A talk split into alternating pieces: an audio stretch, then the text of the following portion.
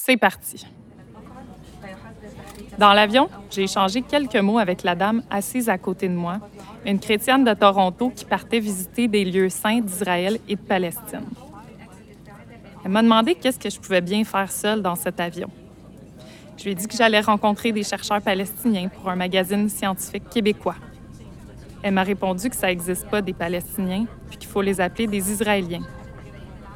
Elle riait pas du tout.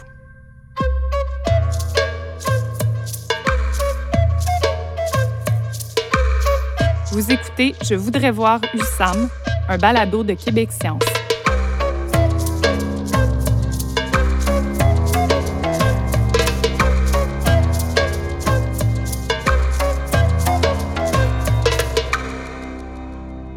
Dès que je suis sortie de l'avion à Tel Aviv, je suis allée voir le responsable des journalistes étrangers du bureau de la presse d'Israël, le patron de l'agent qui m'avait refusé la carte de presse. Il m'a reconnu immédiatement. Je lui ai montré le magazine pour lequel je travaille. Je lui ai parlé de la bourse que j'avais reçue pour réaliser mon super reportage. Il a salué ma détermination, mais bon, il a encore refusé de m'accorder une carte de presse. J'avais déjà entrepris d'autres démarches en parallèle pour trouver le moyen de visiter des chercheurs de la bande de Gaza, dont Hussam Mosley, le physicien rencontré à l'Institut national de la recherche scientifique. J'avais pas fait tout ce chemin pour visiter seulement la moitié des territoires palestiniens. En attendant de pouvoir aller dans la bande de Gaza, je suis partie en virée en Cisjordanie à la rencontre de chercheurs liés au programme de collaboration scientifique Québec-Palestine. Là, je suis en route vers l'université Al-Quds à Abu Dis, juste à côté de Jérusalem. Al-Quds, d'ailleurs, c'est le nom arabe pour Jérusalem.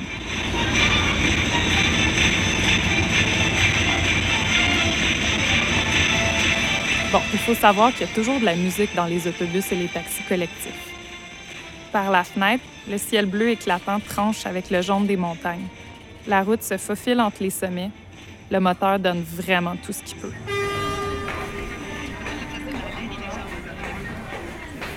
Dans le pavillon de santé publique, à l'entrée, il y a un grand portrait de Yasser Arafat. C'est la figure politique palestinienne la plus connue. Il a incarné la voix des Palestiniens dans les différentes négociations de paix et a signé les accords d'Oslo dans les années 90. Il a d'ailleurs reçu un prix Nobel de la paix pour ça, aux côtés de deux représentants israéliens. Je monte quelques étages pour rencontrer Rasmi Abou Elou. Il est immunologue. Il espère effectuer un séjour de recherche à l'Université Laval cet été. Il a mené des travaux sur l'épidémiologie de l'hépatite A en Palestine. Il a aussi étudié la toxoplasmose transmise par les chats et ses liens avec les fausses couches. Il a également publié des articles au sujet des risques posés par la présence de microbes dans les réseaux d'eau potable palestiniens. We are studying the whole aspects about blood transfusion in the eight countries une de ses études sur le point d'être publiée compare les procédures entourant les transfusions sanguines dans huit pays autour de la mer Méditerranée. Je lui ai demandé quel était son plus grand défi au travail. Il m'a répondu que c'était les transports. Pas les voyages à l'étranger, mais les déplacements quotidiens. Rasmi Abou Elou habite à Ramallah, donc à 16 km à vol d'oiseau de l'université Al-Quds. Imagine, Melissa, that I spent three hours in the morning coming il perd de 4 à 6 heures par jour sur la route en raison des points de contrôle israéliens. Ça lui cause beaucoup de stress et de frustration.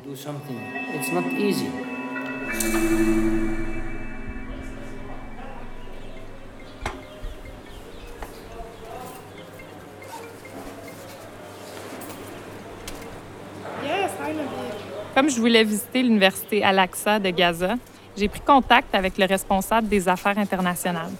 J'étais bien excitée de découvrir leur centre d'astronomie et de recherche spatiale. Des scientifiques étrangers visitent parfois Al-Aqsa, alors j'espérais que cet homme pourrait m'aider à entrer dans la bande de Gaza. Je commençais à stresser un peu. Au moins, la situation s'était calmée entre-temps là-bas. Les tirs avaient cessé. Hussam et sa famille allaient bien. Youssef Omar aussi. Il me fallait prendre mon mal en patience.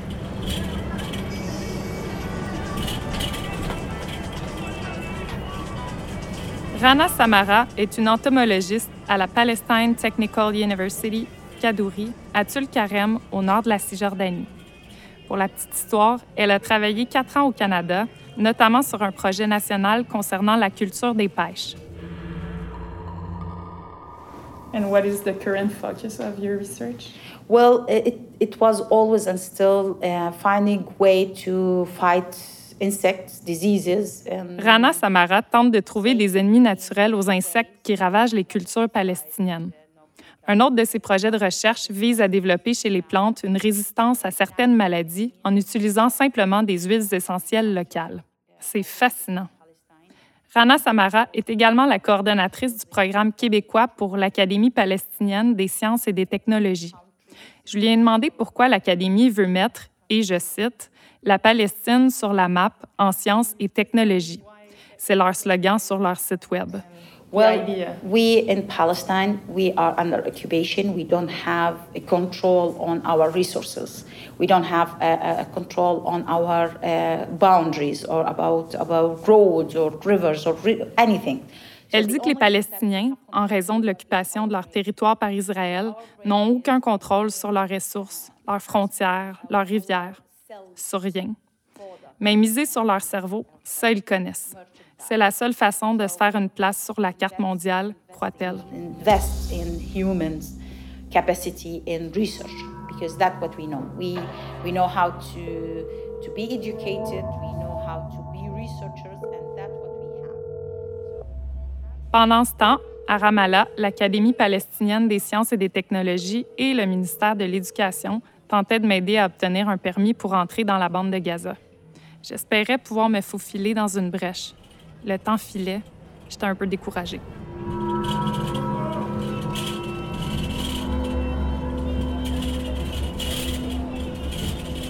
Dernier arrêt, l'Université arabe américaine de Jénine, toujours en Cisjordanie. J'y retrouve Faisal Saba, un géographe. Il sera au Québec au printemps pour travailler aux côtés de la professeure Anne Latendresse de l'Université du Québec à Montréal. Leur projet de recherche concerne les politiques d'habitation.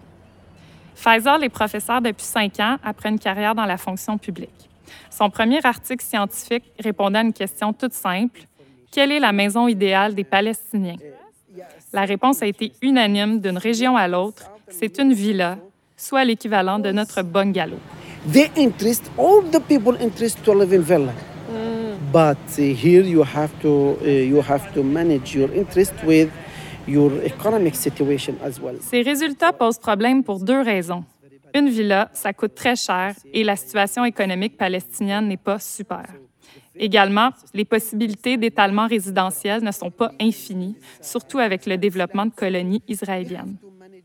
Dans ses travaux actuels sur les politiques d'habitation à favoriser dans les territoires palestiniens, Faisal Saba se retrouve devant un casse-tête. But in Palestine, we have a special sustainability here, really, because we have limited areas, limited areas to build in.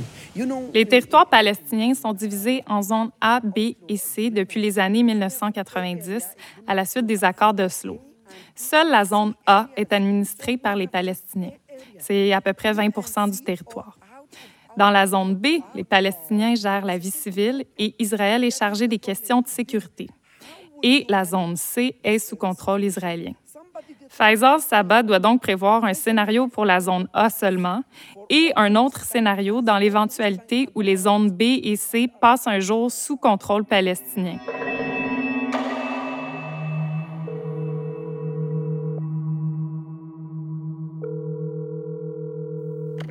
How are you?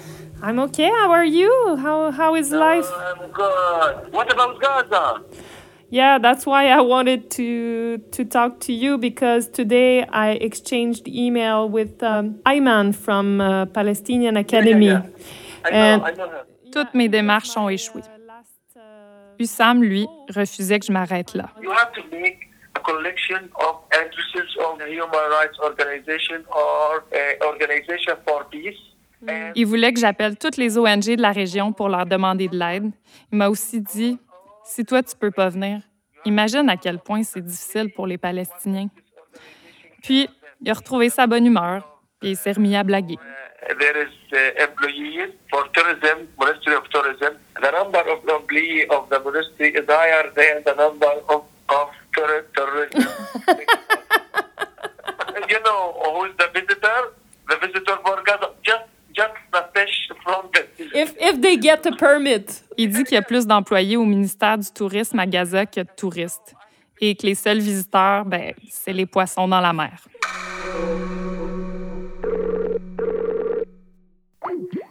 Yes, yes. All right. Good. Uh, actually, I am very happy to uh, talk with you. Uh, I hope to see you uh, in the coming days in uh, our country, in Gaza. Ça, c'est Ayman Sob, le président de l'Université Al-Aqsa de Gaza. J'ai réalisé une entrevue avec lui par vidéoconférence, à défaut de pouvoir le visiter. C'était frustrant, mais hyper intéressant. Uh, also, uh, there are uh, some materials important for our students in laboratories here. We cannot get it from outside to offer these materials to the students. Il m'a expliqué que l'approvisionnement en instruments et en produits chimiques de laboratoire est très difficile à cause du contrôle des importations dans la bande de Gaza.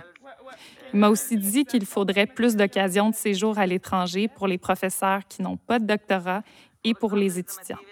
Il n'existe évidemment pas beaucoup de programmes d'études au cycle supérieur dans les territoires palestiniens.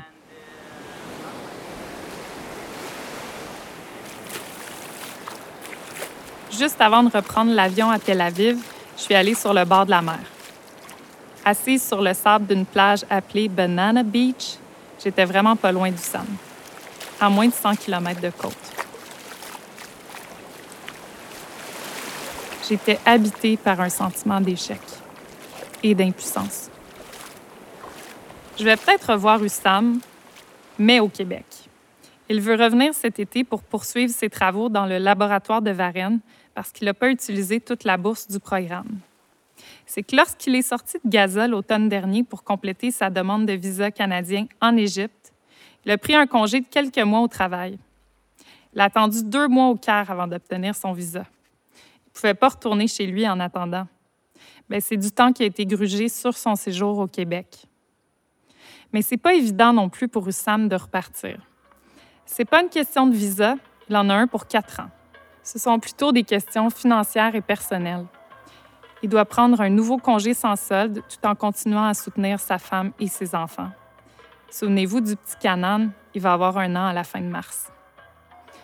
Et il lui faudra aussi réussir à sortir de Gaza. Inch'Allah, comme dit Hussam.